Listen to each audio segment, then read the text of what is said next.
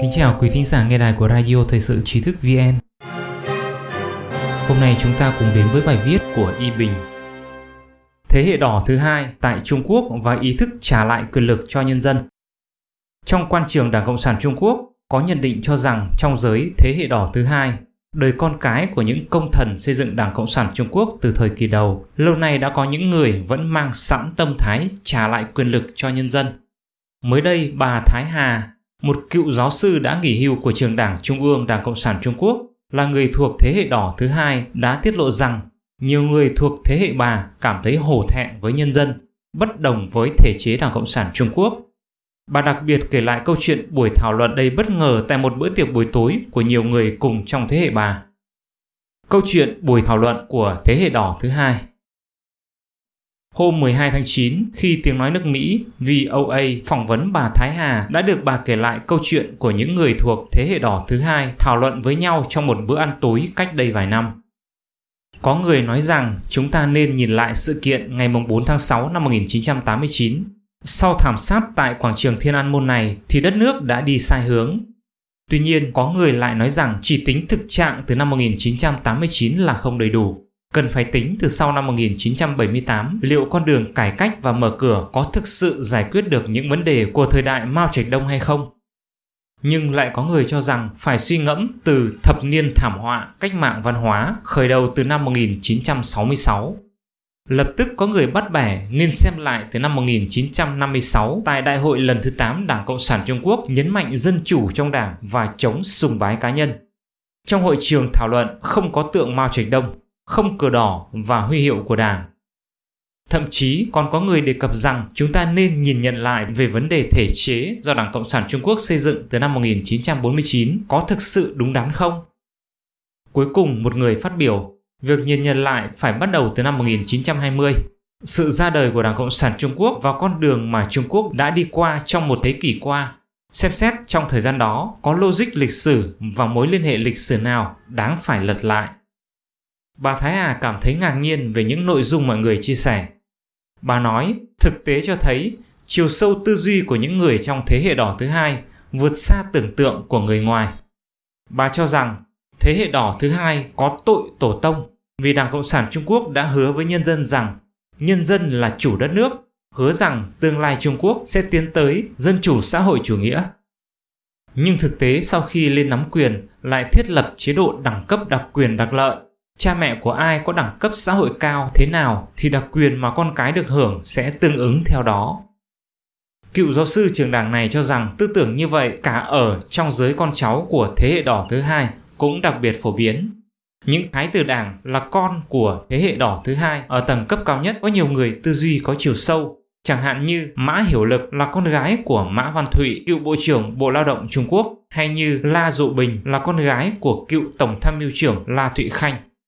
Bà kể rằng sau năm 2013, nhiều người là con cái của thế hệ đỏ thứ hai đã trải qua cuộc cách mạng văn hóa, cũng đã cảm thấy những vấn đề về tình hình thể chế Đảng Cộng sản Trung Quốc bắt đầu nhìn nhận lại vấn đề thể chế Trung Quốc được dựng lên năm 1949 là đúng hay sai. Vì ban đầu, Đảng Cộng sản Trung Quốc chỉ nói về đất nước của nhân dân, không đề cập rằng đó là chính quyền đã giành được, không thể đề cập chiếm được chính quyền. Nếu từ năm 1949 đến đầu thập niên 1950, người dân thừa nhận chính đảng này là đảng cầm quyền thì đến nay đã qua 70 năm mà tính hợp pháp của lịch sử đã không còn tồn tại. Bây giờ phải được bầu chọn thông qua bầu cử dân chủ. Thời điểm này, Đảng Cộng sản Trung Quốc đặc biệt sợ thế giới bên ngoài chia rẽ đảng với nhân dân. Vì khi tách biệt như vậy thì hiển nhiên tính hợp pháp của Đảng Cộng sản Trung Quốc không còn, lớp vỏ ngụy trang bị lột bỏ. Thế hệ đỏ thứ hai đại thể được chia thành ba loại. Theo VOA đưa tin ngày 12 tháng 9, trong nhìn lại thế hệ đỏ thứ hai, bà Thái Hà không nhắc đến ông La Vũ là con trai thứ hai của cố đại tướng Đảng Cộng sản Trung Quốc La Thụy Khanh, cũng như không nhắc đến ông Nhậm Chí Cường mà gần đây rất được công luận quan tâm. Trong thế hệ đỏ thứ hai, ông La Vũ có thể xem là người đi đầu nhất quán tư tưởng. Năm 1989, khi Đảng Cộng sản Trung Quốc thảm sát những sinh viên và người dân không vũ trang, ông La Vũ khi đó là đại tá trong không quân đã giận dữ từ chức và ra nước ngoài sống lưu vong.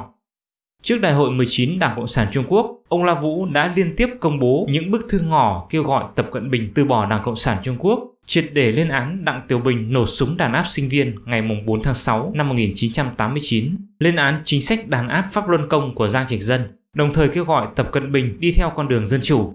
Nhưng mong muốn của ông đã không thể tọa nguyện. Một người nữa được công luận chú ý là thế hệ đỏ thứ hai Nhậm Chí Cường, người gần đây đã bị bắt điều tra vì một bài viết công bố hồi tháng 3 chỉ trích Tập Cận Bình. Ngay từ năm 2012, tại một hội nghị của Viện Quản lý Quang Hoa thuộc Đại học Bắc Kinh, ông đã lên án chế độ Đảng Cộng sản Trung Quốc đã mục ruỗng.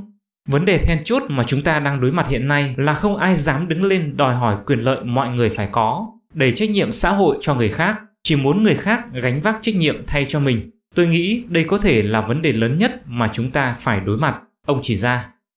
Tại hội nghị, ông Nhậm Chí Cường cũng công khai kêu gọi người dân Trung Quốc hãy lật đổ bức tường trước mặt, thiết lập chế độ xã hội dân chủ. Liệu tư tưởng tiến bộ này trong thế hệ đỏ thứ hai Đảng Cộng sản Trung Quốc có phổ biến? Trước đây chia sẻ trên tiếng nói nước Đức, nhà bình luận thời sự Trường Bình đã dẫn lời một người trong cuộc tiết lộ rằng thế hệ đỏ thứ hai không phải như một khối thống nhất mà đại khái được chia thành ba loại. Một là nhóm đặc quyền chiếm được lãnh thổ rộng lớn, đắm mình trong các hoạt động kinh doanh. Hai là nhóm rất bất mãn với Tập Cận Bình, nhưng vui mừng khi Giang Sơn về tay họ. Nhóm còn lại chăn trở sâu sắc về con đường cách mạng của thế hệ cha ông, đau lòng thấy Trung Quốc ngày nay bị bộ máy chính trị độc tài thao túng, làm trái con đường dân chủ và tự do mà họ theo đuổi. Bài viết cho rằng sau nhiều chăn trở, ông Nhậm Chí Cường đang vào nhóm thứ ba trong thế hệ đỏ thứ hai. Mặc dù lý tưởng trước đây của ông là trở thành người cộng sản ưu tú, thậm chí còn từng bảo vệ cho chiến dịch đàn áp phong trào dân chủ ngày 4 tháng 6 năm 1989, nhưng thực trạng chuyên quyền của ông Tập Cận Bình đã giúp ông nhìn rõ tình trạng tệ hại của thể chế và tàn độc của Đảng Cộng sản Trung Quốc. Các phê bình của ông không phải là một phần của âm mưu cung đình, mà là một tiếng kêu xuất phát từ trái tim của cá nhân ông. Trong bài viết khiến ông Nhậm Chí Cường bị bắt giam, ông cho biết nguyên nhân khiến dịch bệnh viêm phổi Vũ Hán bùng phát vì đảng cầm quyền ở Trung Quốc che giấu khi dịch bệnh khởi phát sau đó, dựa vào việc phong tỏa để đánh lừa được niềm tin của WHO và giành được sự khen ngợi của quốc tế. Nhưng khó có thể lừa được người dân Trung Quốc đích thân chịu tai họa. Người dân sống trong quốc gia dân chủ với tự do ngôn luận có thể không hiểu hết nỗi đau của mất tự do ngôn luận.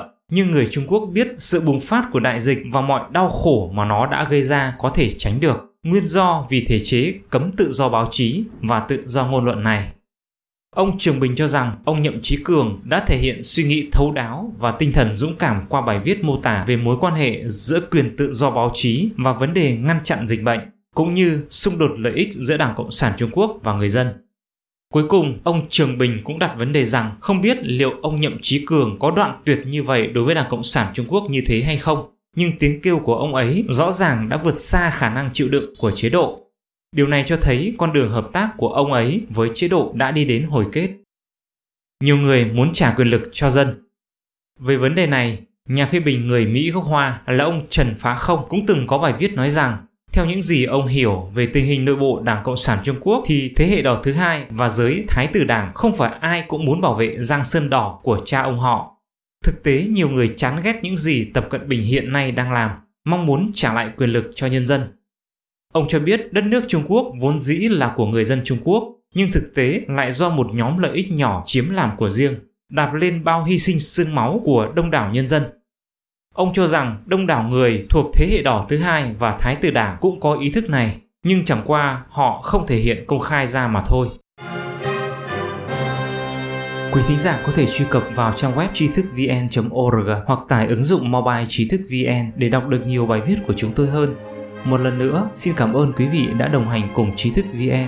Đừng quên nhấn subscribe, đăng ký kênh của chúng tôi và để lại bình luận ở bên dưới. Xin chào và hẹn gặp lại.